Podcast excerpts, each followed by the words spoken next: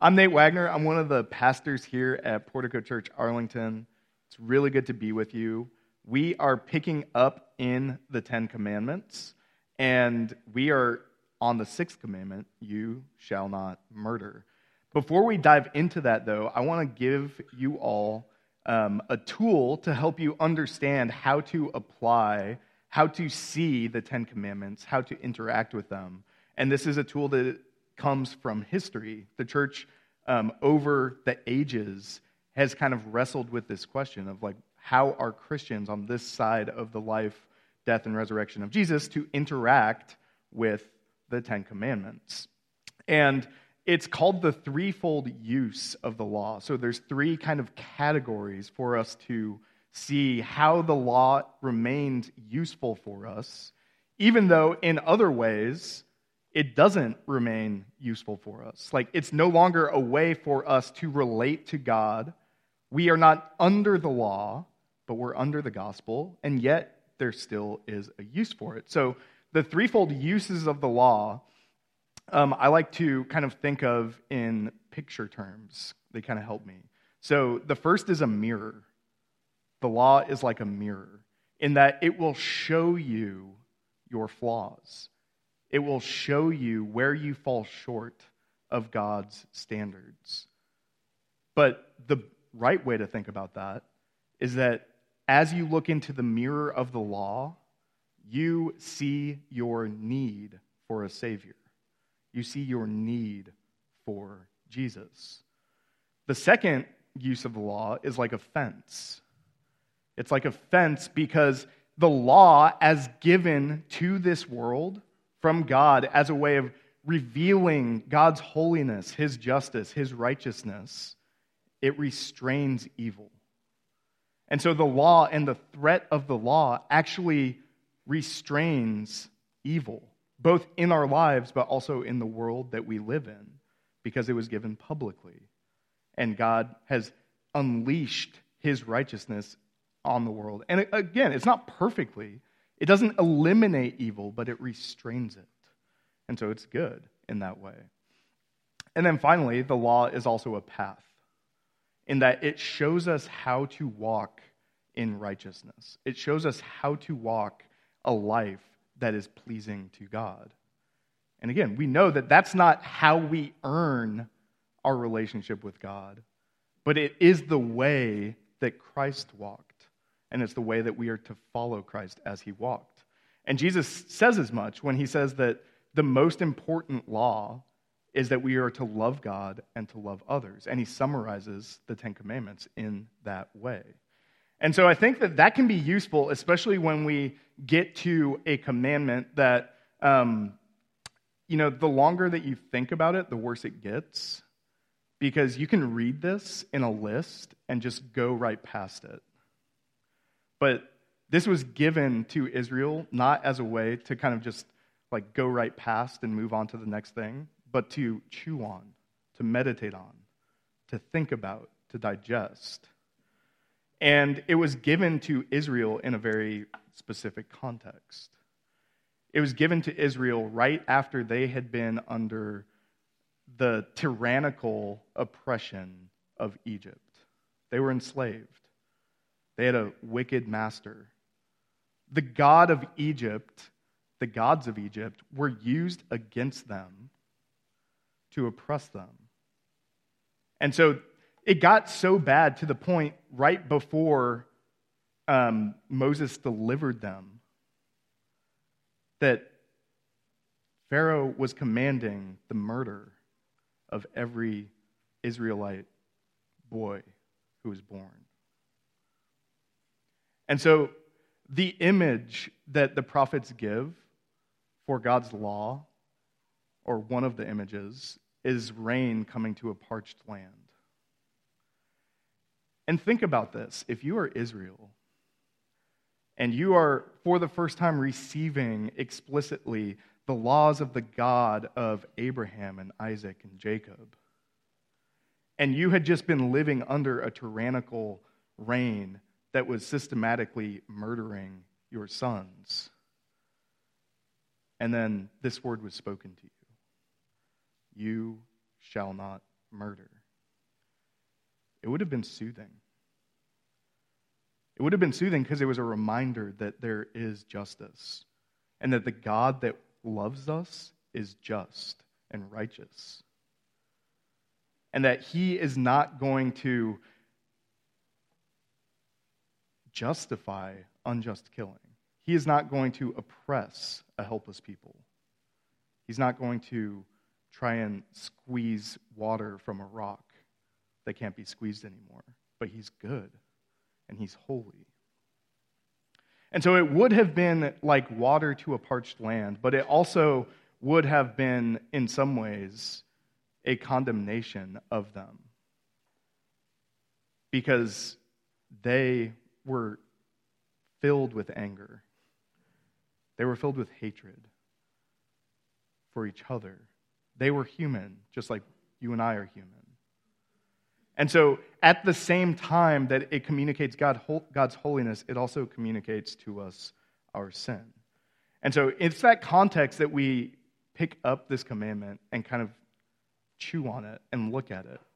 And so I want to read this, and then we'll pray and get into how this is relevant for us, how this is kind of deeper than maybe just the final act of murder, but it's tied to an entire culture of death that we interact with regularly. So I'm going to read. We're going to also read the preamble to the Ten Commandments, verses 1 and 2, because they really frame the commandments themselves. And then we'll just read Commandment 6, verse 13.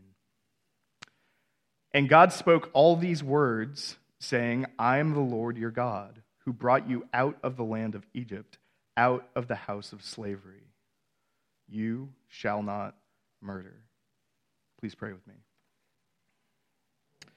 Heavenly Father, we come to you this morning as your creatures. Lord, we recognize that we are dependent on you for everything, that you have made us, that you have given us life. And so, Lord, I ask that you would humble us this morning, that you would place us under your good authority, that we would receive it, not as insecure rebels, but as children who are thirsty for your righteousness. God, I ask that you would still our hearts, that you would quiet our souls, that we would be able to receive your word this morning, and that we would also be inspired by your Son, that we would see his life, his teaching, his death on our behalf, and that it would produce in us a new life, a life that boils up and out of us and into this world. We pray all of this in Jesus' name. Amen. You shall not murder. This is a placeholder. It's an example of a category, not a limit. So it's not exhaustive in what it's describing, but it's categorical in what it's describing. And we know this because this is how Jesus interprets it. It's how Jesus interprets it when he says, you have heard it said, do not murder, but I say to you, anyone who is angry at his brother, anyone who says fool, anyone who condemns, they will be condemned. And so you see that really, this is attached to not just behavior, not just the external living out or fulfillment of it, but it's this entire kind of vein, or it's this entire channel of anger, of hatred, of malice, of strife. I want to give us three categories for us to think through what this commandment is really talking about. And it's from Jesus as well. It's when Jesus is talking about himself as the good shepherd in contrast to a fake shepherd, who he calls a thief. In John 10:10, he says, the thief comes to steal and kill and destroy. To steal and to kill and destroy. And so those are the categories that I want to understand this whole kind of interconnectedness of a culture of death that we live in. Things that steal from us, things that kill us, things that destroy us and our neighbors and our family and our friends. And I'm going to give a couple of examples in each of these categories. These examples, again, they're not exhaustive, but I think that they're relevant for us. I think that they're important for us to reckon with. Because you are being impacted, friends, by this culture of death, and you probably don't even know it because you've just become accustomed to it. It's just the air that we breathe so often. And so I want to kind of maybe challenge some things, maybe open up some things, shine some light on things that we haven't considered before, so that we can actually understand how Jesus leads us back into life in areas of death. And so first we're going to talk about stealing, things that steal life. Because think about what Jesus is saying. He's saying that there is a thief in this world that is trying to steal life from you. As real as he is as the good shepherd, there is also a thief that is real and is trying to steal life, steal fullness of life from you. And the first thing that I thought about for us in this category is the media, social media. I'm talking about big categories, not just mainstream media. No, it's everywhere, every type of media. And specifically, when we're talking about murder and anger and turmoil, I thought about Facebook and Twitter. We'll get to Instagram when we talk about lust and envy. But Twitter and Facebook, they are the platforms that are built for anger and hatred. It's not that it just, you can get sucked into it when you go onto it. You have to know that that's what it's designed for, friends. It's designed to make you angry. Why is it designed to make you angry? Well, because we figured out when people are angry, they actually pay attention. They invest energy in things that they're angry about.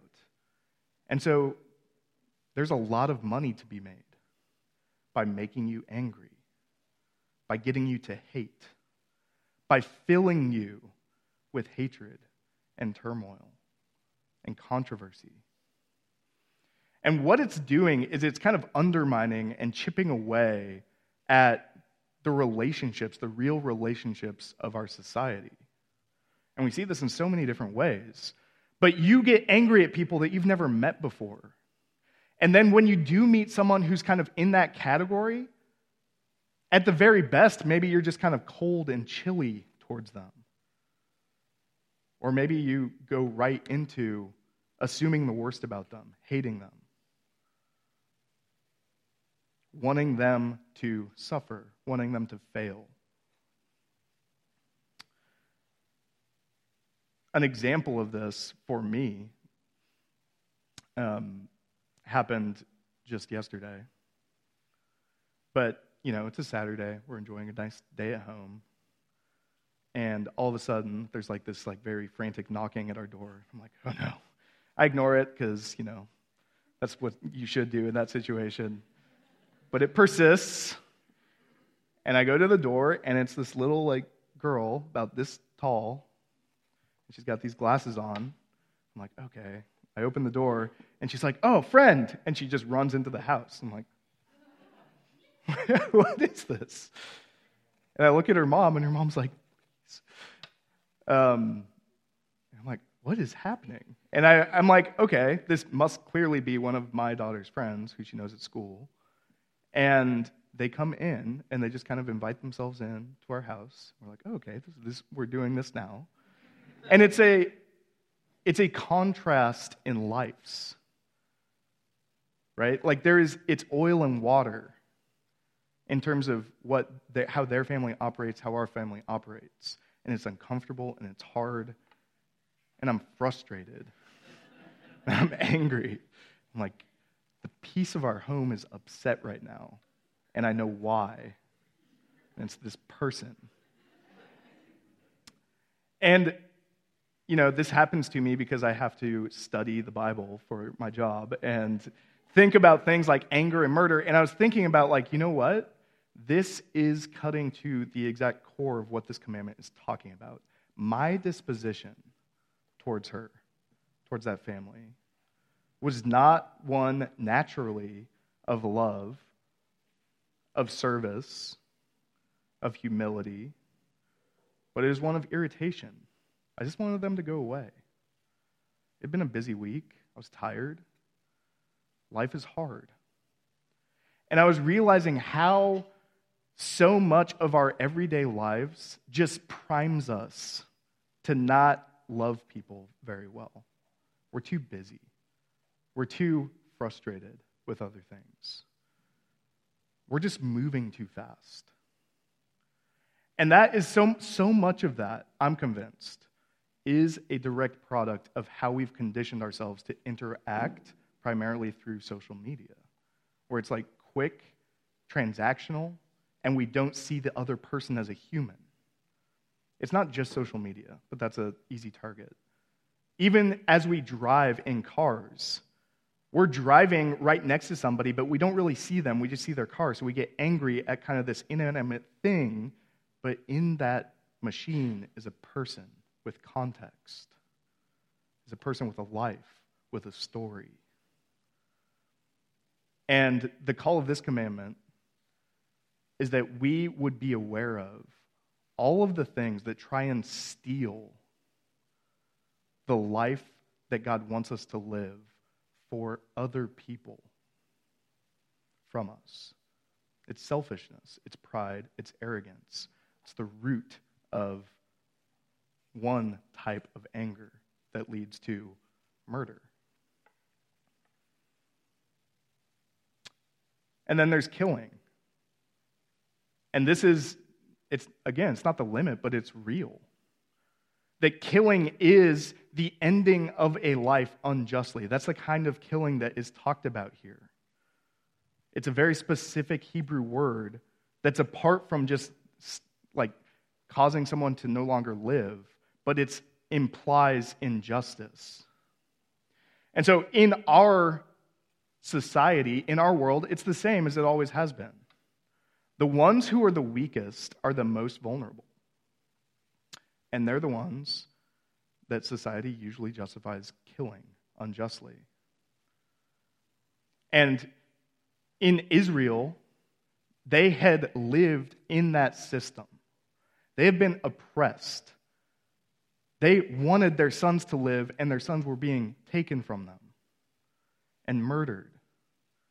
And the government was doing it. The ruling authority was doing it.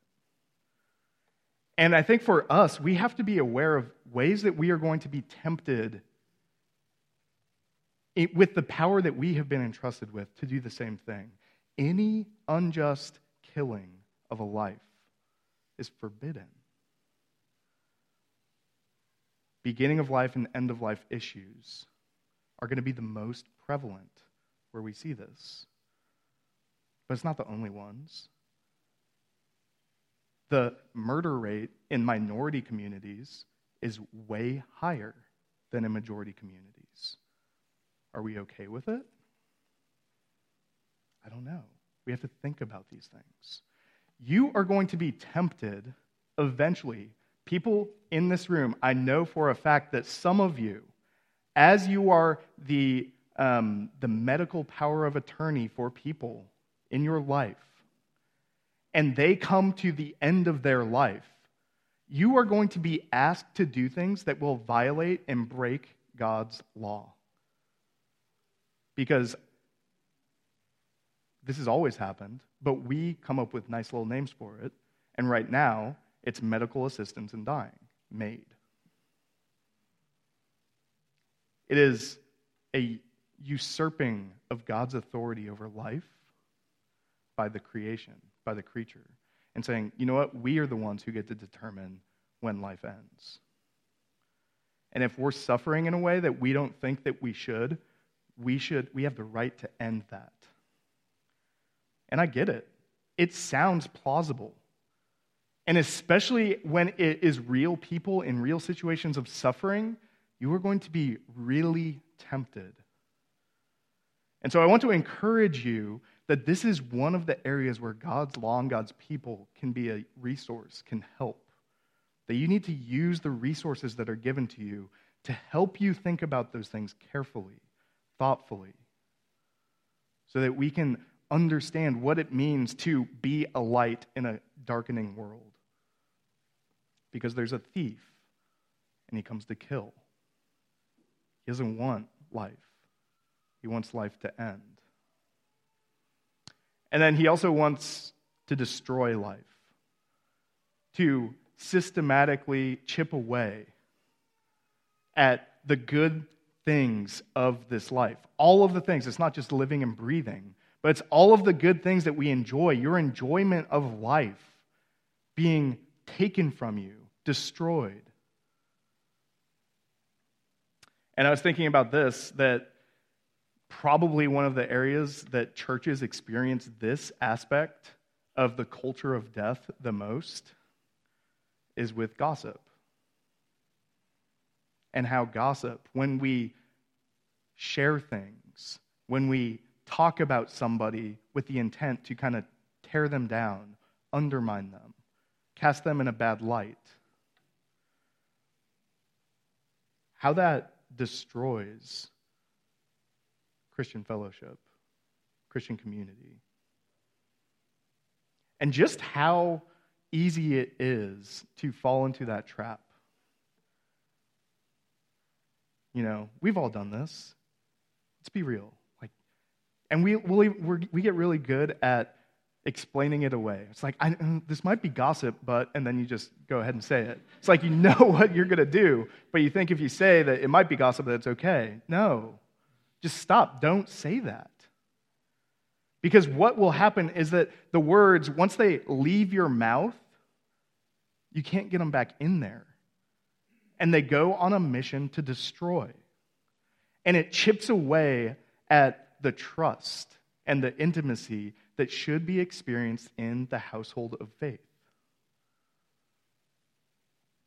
And when you have the cumulative effect of that over years and years, it just crumbles and it disappears. And you're left with nothing.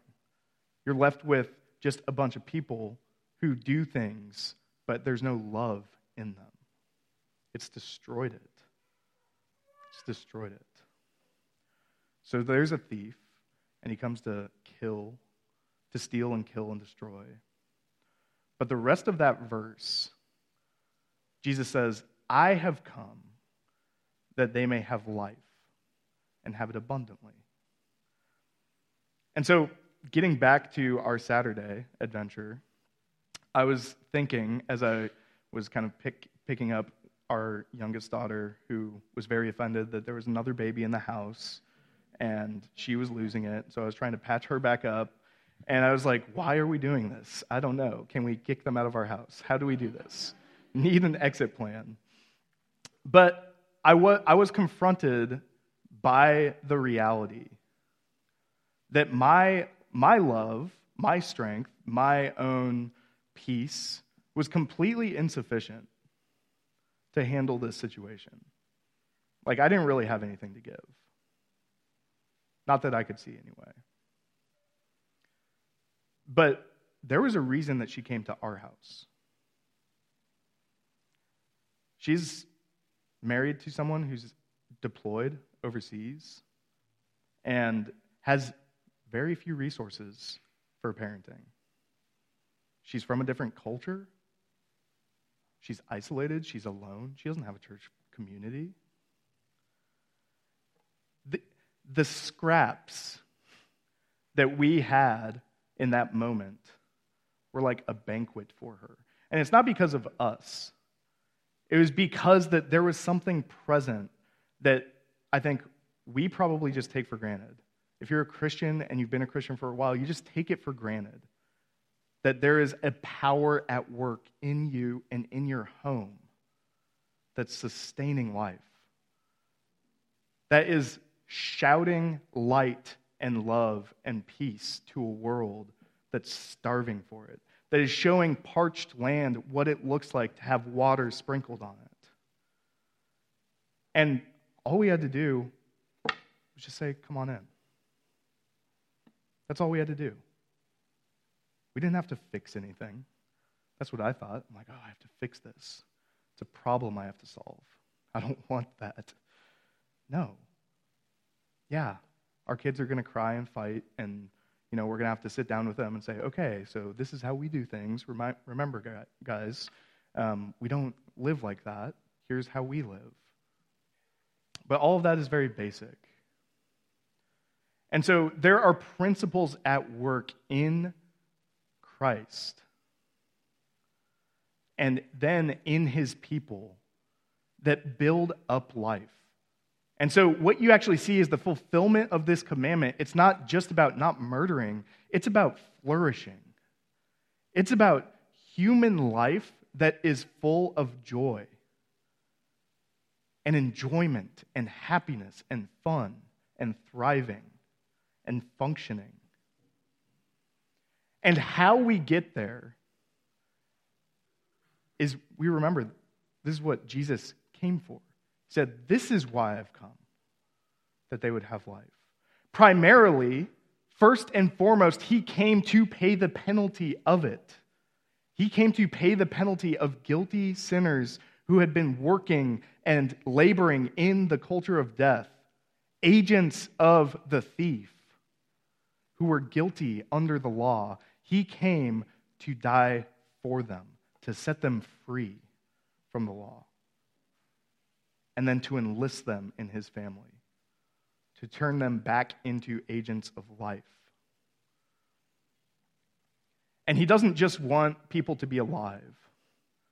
He wants them to have life abundantly. He wants them to have abundant life, a life of abundance, of meaning, of joy.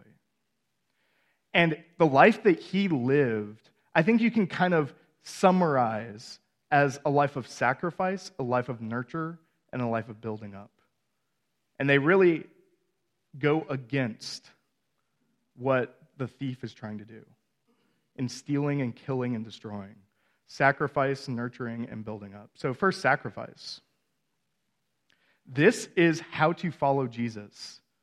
This is how to walk. This is how to work for the God of life, who wants to see this world thriving and relationships thriving. Well, it requires sacrifice. He laid down his life for you, so you can give 45 minutes on a Saturday afternoon, hypothetically. He laid down his life for you, so you don't have to earn your righteousness by hating your neighbor. You don't have to feel superior to someone else to feel valuable. You don't have to watch videos of how all of the other people out there that you're against are wrong and how you're right all the time, because you're trusting in Christ for your righteousness, for your justification. He sacrificed for you.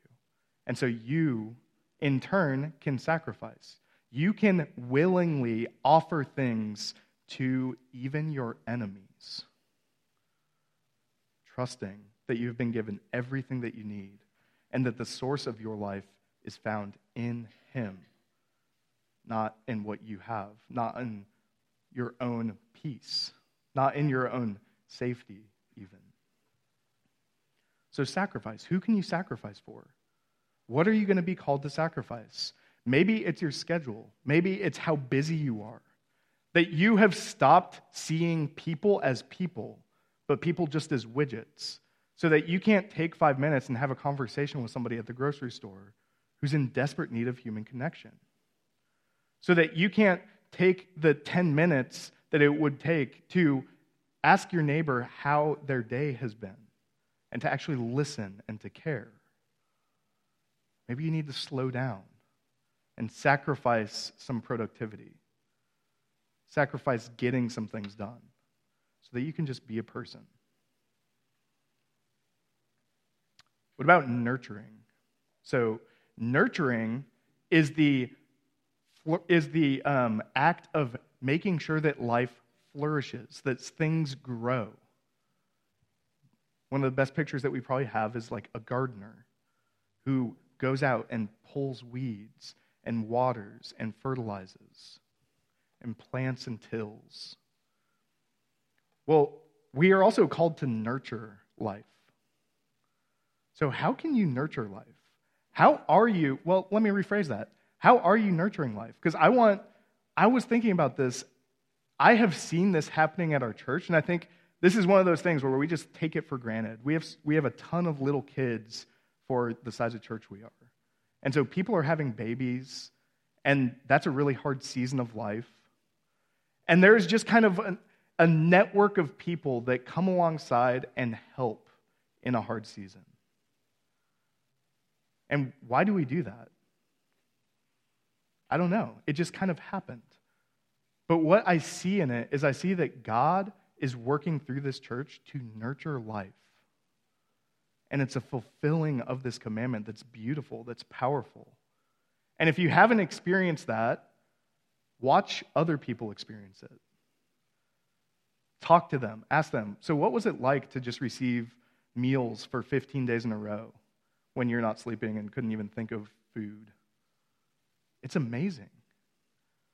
What's it like when you are in need and people show up and bring you something that helps you? It's nurturing. It's a desire to see those people grow. And it's part of the culture of this church. And it's beautiful and it's amazing. And it's how God weaves his love into the fabric of his people. And so continue to nurture each other in that way. Continue to look for ways that you can nurture each other, that you can encourage the growth of another.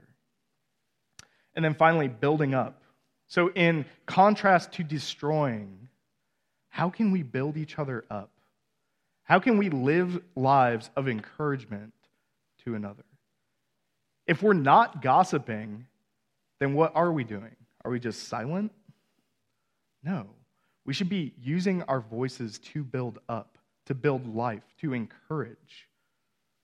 And it's not just, this doesn't happen just kind of like instantly. It's thoughtfulness. It's having an eye towards things that you can encourage in another person. It's being aware of them as valuable in the community that you live in and exist in. Do this in your community groups. Do it on Sunday mornings. Do it in your homes. But also do it in your workplaces. Encourage and build up in all of the places that you go. And you'll see this flourishing start to take place. You'll see the grace of God start to touch really real people.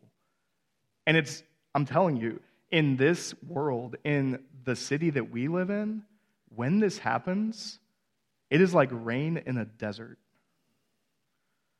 Because, first of all, it's going to like create a flood. People aren't going to know what to do with it. They're going to think that you're probably like a Mormon or something.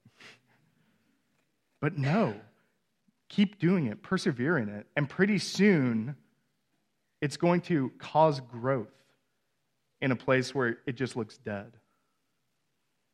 Because this is what Jesus has come to do, and it's what he does in this world through his people. So you use your voices to fulfill this commandment. Build people up, encourage. It's how God is going to show this world who he is. He's going to do that through us.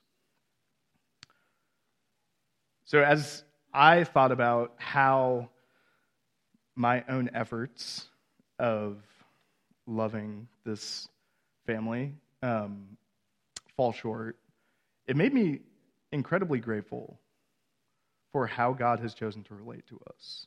Because all of the things that we just talked about, all the different ways that we kind of see how the thief still steals and kills and destroys, and all of the things that we are called to do as God's people, all of those things, if you're not understanding them in a right way, can feel like an immense weight that you're constantly having to carry and that you're trying to do on your own. And this would have been what it would have been like to relate to God through the law. Paul says this about the law. He says that the law cannot produce what it commands. And in his own reflection and meditation of the law, he sees his wickedness. He sees his own hopelessness in being able to fulfill it. He cries out at the end of Romans chapter 7, "Wretched man that I am, who can deliver me from this body of death?" If you try to fulfill the law on your own, it's not going to work. And you are going to become depressed, anxious, frustrated, angry, and you're going to hate God for putting that burden on you. But thanks be to God, who through Jesus Christ has rescued me from the condemnation of the law. We have received the gospel to be our life, to be our redemption, to be our rescuer. And that is really the call that we receive today as his people, is that we have been entrusted with the words of life, with the message of eternal life. And that is ultimately the only thing that can combat a culture of death, that can keep the thief at bay in this world, is by proclaiming our Redeemer, by sharing the gospel with our neighbor in word and deed. And so think about that. Think about what you have been given, what you have been set free from. Remember that I am the Lord your God who rescued you out of Egypt. We've been rescued, but we've also been given the good news to share, to proclaim, so that we can continue to see that work happen. And that is the type of life that is worth living, the type of life that is a joy to live, that's an opportunity to serve and to nurture and to build up. It's no longer a duty only, but it's an opportunity, it's a joy. And that happens through the Spirit. It's not by our own strength. So take those steps of faith. You're not going to want to do it, I promise you, unless you're much holier than I am. You're not going to want to do it at first, but do it anyway, and trust that God will provide what you need along the way, and that he is going to be the one who is filling your interactions with other people with life, an abundant life. Please pray with me. Father, we thank you for this day. We thank you that you have showered us, Lord, with your mercy and your grace through your Son, that you have also shown us real and tangible ways that we can love you and love our neighbor, that we can love the people that we interact with, that you have called us to something better than ignoring, that you have called us to something better than hating, than being bitter, than being self-righteous. Lord, and so I ask that we would be humbled by your call on our lives, and that we would be responsive to you, Lord, that we would believe that you truly do work through your people, and that we would open our lives up to that work. And God, we see that in our Lord, in the Good Shepherd, and we now worship him for the life that he has given us, the eternal life that we get to spend with him and with each other. We pray all of this in Jesus' name. Amen.